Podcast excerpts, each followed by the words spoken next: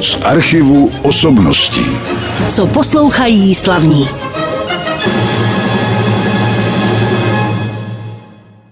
Ráno bylo bílé, tak se jmenovala tahleta píseň, kterou jste teď slyšeli od mého dnešního hosta v premiérovém pořadu z archivu osobností, pana Bohdana Mikoláška, kterého vítám. Dobrý den. Dobrý den. O vás se píše všude, jako že jste folkový písničkář, ale ono to není jenom to a my se k tomu všemu v našem pořadu dostaneme, ale ta první skladba by asi zasloužila nějaký komentář, protože tu jste napsal už před mnoha lety. No, to jsou ty padesátiny, na už víc než 50.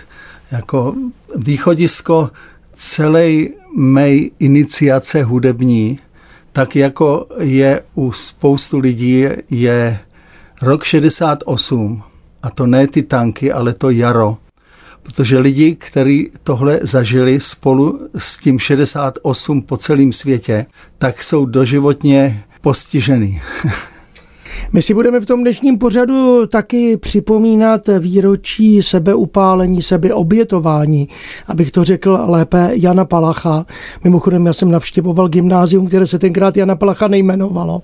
Na Mělníku samozřejmě v té době. Ale k tomu se dostaneme až v závěru pořadu, k té písni, která vznikla právě na popud těchto událostí, ale vy jste reagoval samozřejmě i dalšími skladbami a písněmi, ale chci se zeptat na začátku, ten folk nebyl jaksi hned od prvopočátku, vy jste se učil taky hned na několik hudebních nástrojů. No, to kdybychom začali od dětství, tak bychom...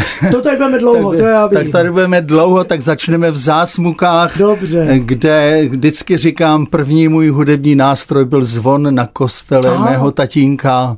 Potom v těch Zásmukách stlampačů hrálo Silsem Prosun na souvrati Františka Kmocha rodáka v Zásmukách. Dokonce má stejný rok narození, ale o 100 let dřív, 1848.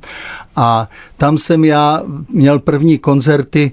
Vylez jsem na Velikou jabloň, Koženáč, a tam jsem zpíval do široka Sedí sokol na javory. No a tím jsem začal zpívat a už jsem nepřestal. A už jste nikdy nepřestal, ale vraťme se k tomu, oč nám v tom pořadu jde spíš taky postihnout ten váš život z toho širšího hlediska, tak nebudeme, jak říkáte, začínat od vašeho dětského věku. Hrál jste na řadu nástrojů, ale jako když jste de facto zjistil, že byste mohl dělat folk, a říkalo se tomu vůbec tenkrát tak? Neříkalo, jako ty doby v těch 60. letech, abych začal ještě před 68. 63. najednou z Rádia Luxemburg každý měsíc se ozýval originál novej písničky od Beatles. Pamatuju se Love Me Do. A z tlampačů se ozývalo Mr. Rock and Mr. Roll od Suchýho Schlittera. Jako to byla doba, která těma písničkama žila. A světově viděno, to byla vzácná doba, jako kéž by se jednou opakovala pro autory, kdy písnička mohla něco změnit. Dokonce změnit celý svět.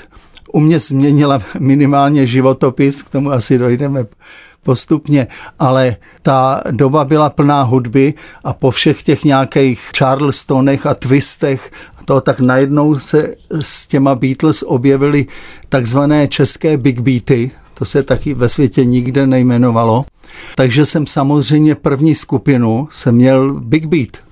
Ano. Skupina Mikis a tak. Se svými bratry teda. Se svými bratry nás bylo 5, ty poslední 2 byli tehdy ještě malí, ale 3 bratři s kytarama, tak jsme se do toho obuli. Jenom ta technika se vyvíjela tak, že jsme najednou zjistili, že na tu aparaturu jako farářští synkové jako nikdy neušetříme. I když jsem první baskytaru vyrobil sám, ale náhle se mě napadlo, že vezmu obyčejnou kytaru, místo baskytary violončelo a místo syntetizátoru zobcovou flétnu. Asi jsem někde slyšel takovou tu barokní sestavu, čembalo, continuo a flétna s čelem.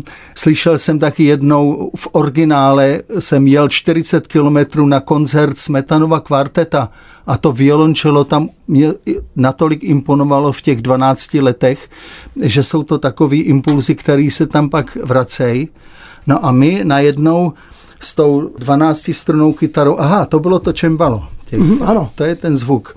A tak jsme najednou měli úplně jiný zvuk, no a za pár roků se tomu říkalo český folk. A tak vznikl český folk na Pardubicku, tuším. No, to bylo na Pardubicko, Chrudimsko, v Dvakačovicích.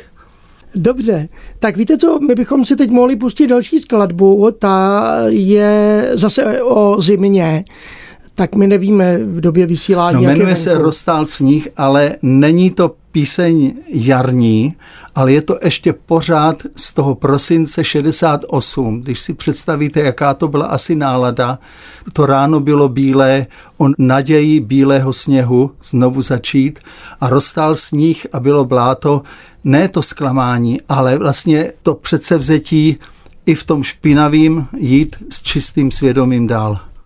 Roztál sníh, to byla další píseň mého dnešního hosta Bohdana Mikoláška a já jsem rád, že jsme jaksi překlenuli to zimní období. Teď budeme mluvit o něčem jiném, ale vy jste spolupracovala vlastně ještě v té době, kdy jste mohl s celou řadou umělců, anebo i potom, ať už to byl třeba Michal Kocáb nebo Marie Rotrova.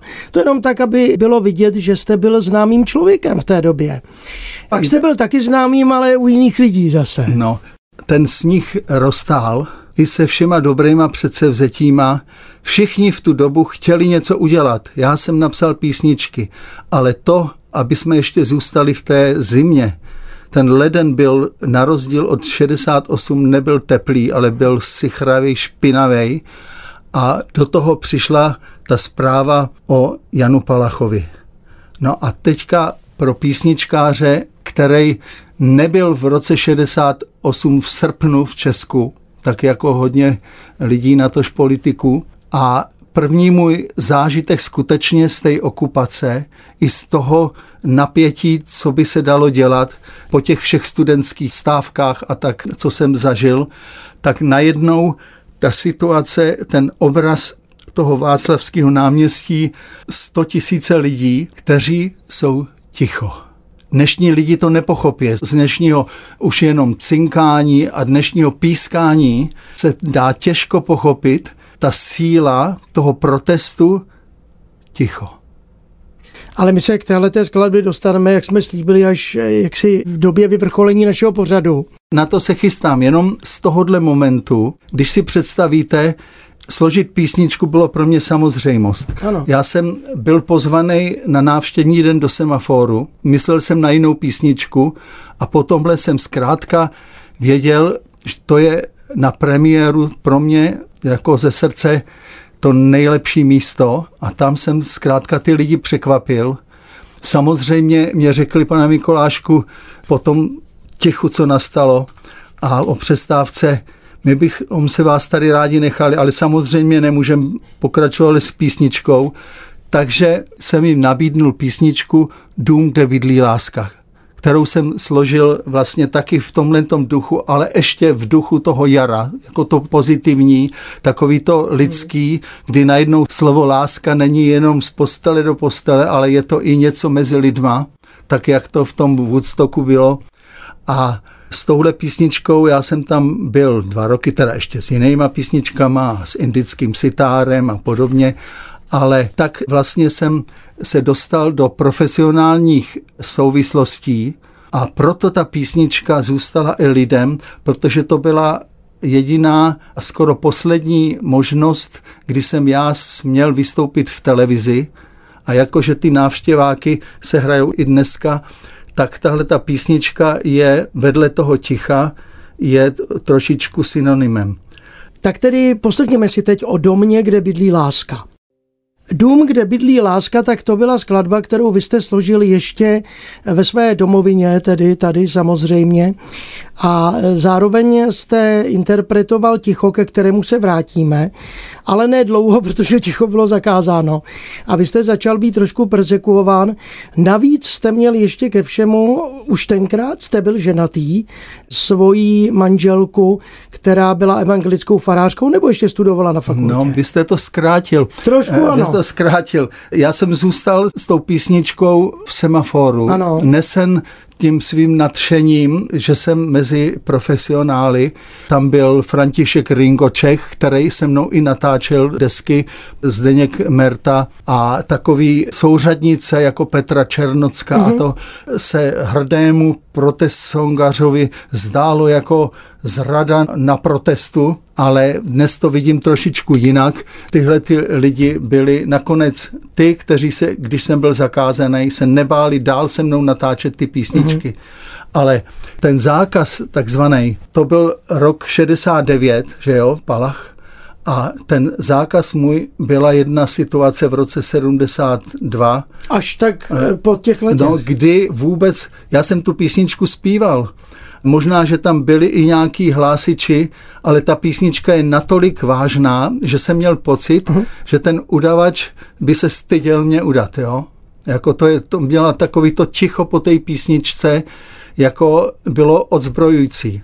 Dokonce i na výslechu v Bartolomějské, když si mě zavolali, tak skutečně chvíli byli ticho, jako by o tom přemýšleli. Vy jste jim tam zpíval tu písničku? No to byl první výslech, byl, pane Mikolášku, dostavte se, Bartolomějská, já nevím, 30, 28, no já už si to nepamatuju. Taky nevím. Dodnes je tam policie. No a tak to byl můj první a poslední svobodný koncert. Ale na tomhle ten problém nebyl. Jako to téma Jan Palach bylo tabu vůbec ho vyslovit, protože na sebe nabalovalo právě skupiny lidí, kteří pomocí tohohle jména se zařadili na břeh, který byl trošičku jiné nežli tehdejší obnovené rozhlasové stanice.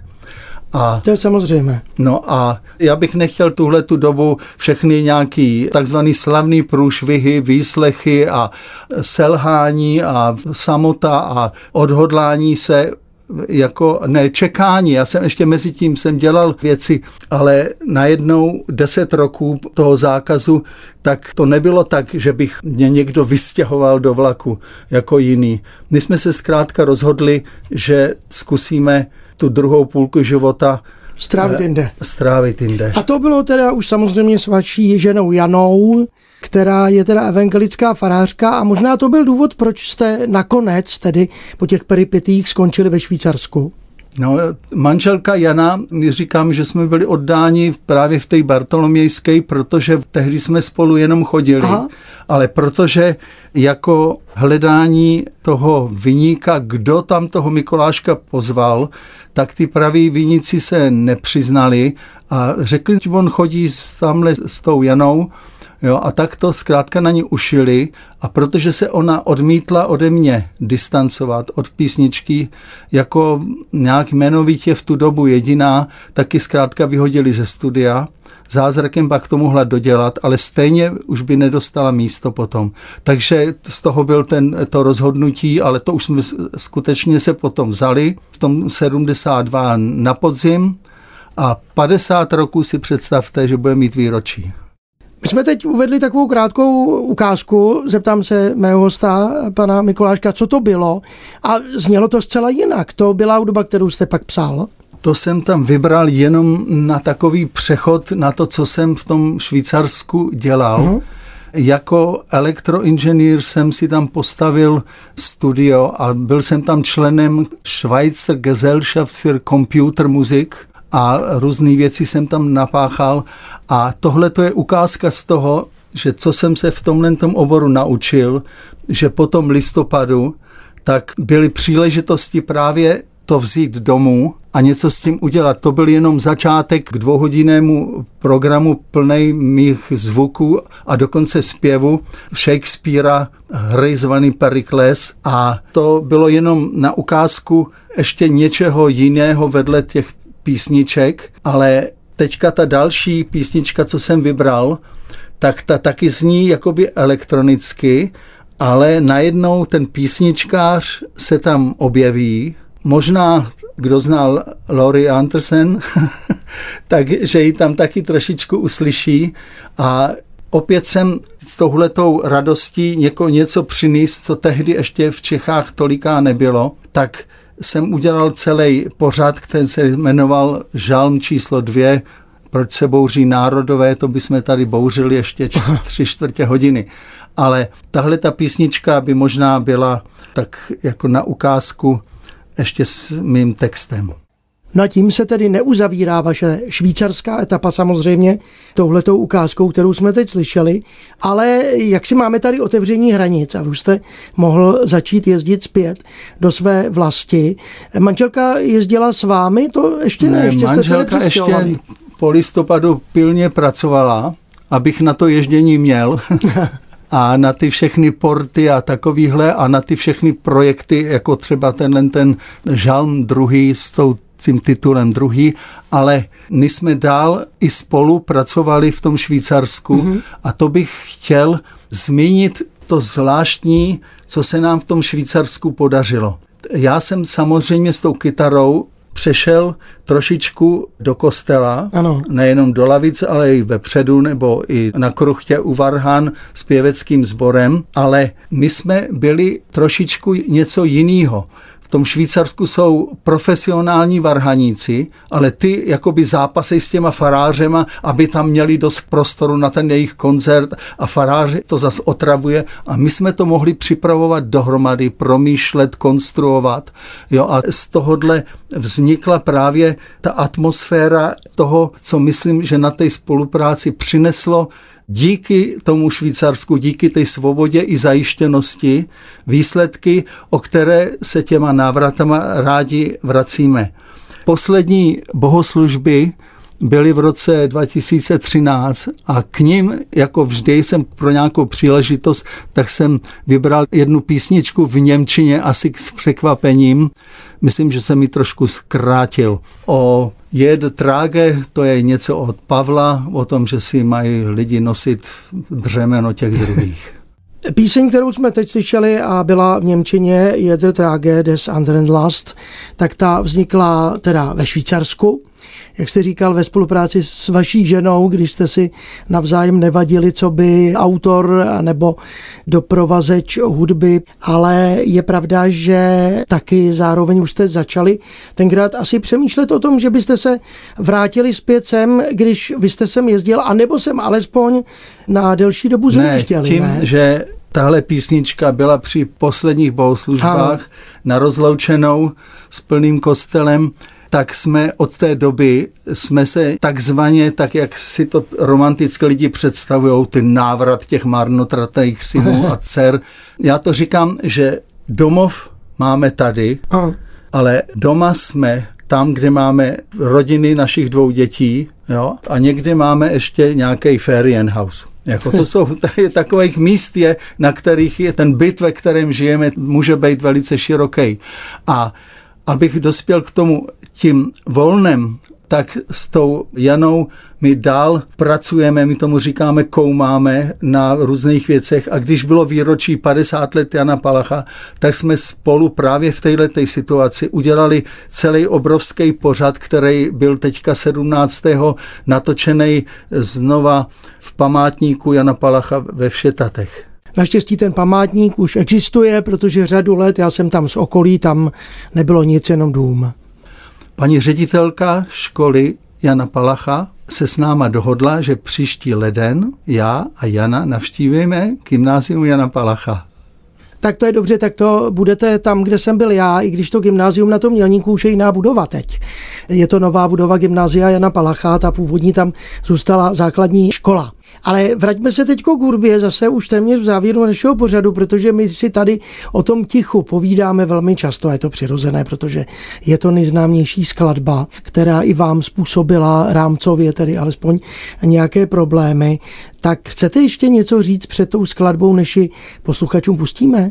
Ta skladba nám, takhle já bych to řekl, vypadalo to, že jsme přinesli také svoji oběť, ale my jsme se jako oběť nikdy necítili. My jsme se cítili jako součástí něčeho důležitého. Samozřejmě tam bylo vzrušení, ale doba byla plná problémů tak jako tak. Ty problémy nebo oběť, to bych tam neřekl. Jako naopak jsme měli hrdost, že patříme k něčemu důležitému a k něčemu cennému a to má samozřejmě, za to se platí cena.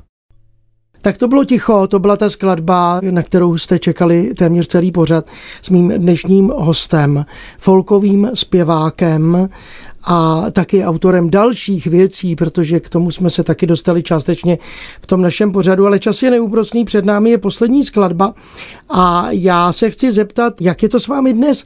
Stále koncertujete, stále ještě píšete něco? No, vždycky si říkám, že můžu taky jít do důchodu, ale zkrátka vezmu kytaru a napadnou mě další písničky a s manželkou máme například už teďka kvůli covidu odsunutou pořad této velikosti. Samozřejmě nemůže být nic tak národně důležitýho jako Jan Palach, ale například ke 100 letům mého tatínka, doktora teologie, který bádal o Samaritánech, tak máme celý hodinový pořad s písničkama a textama na tohle téma s různýma překvapeníma písničkářkejma, s pěveckým sborem, s Míčcovým kvartetem a tak dále. Takže nepůjde jenom o folk. Ne, folk. Já ten folk neberu jako věc, já jsem se tím folkařem, to je strašné slovo, stal jenom tím, že jsem, jak jsem byl zakázaný, tak jsem zkrátka nanejvejš mohl někde, jsem neuživil žádnou kapelu. Takže jakmile jsem hrál sám, tak to vypadá, jo, to jsou ty písničkáři z Karlova Mostu, ale mně vždycky bylo důležitý jako vedle té písničky tam mít ještě hudbu, jako ty nástroje, že jo, já jsem studoval i skladbu, dirigování, jako tam styly, rozměry a v kostele té vážné hudby, tam jsou zkrátka staletý, tisíciletý zdroje, ale to, co se mě z tohohle světa právě neslo i do toho písničkářství je, že hudba může o něčem hovořit.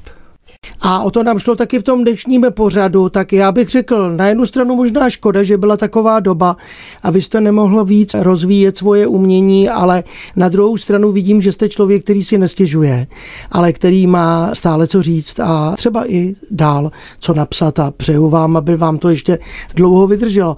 A už jenom krátce, co si poslechneme na závěr. Píseň Ticho je známé tím, že se po něm netleská, že je po něm docela dlouho chvíle, taková, která se udrží v tom prostoru. A potom jakékoliv slovo není na místě. A potom nanejvejš vždycky zvolím nějakou jemnou píseň, která k tomu tichu udělá ten závěr. A v tomhle případě jsem vybral s pražskými pěvci píseň Agnus Dei. A já se loučím s mým dnešním hostem, panem Bohdanem Mikoláškem. Díky, že jste přišel. Nashledanou. Nashledanou. Z archivu Osobností.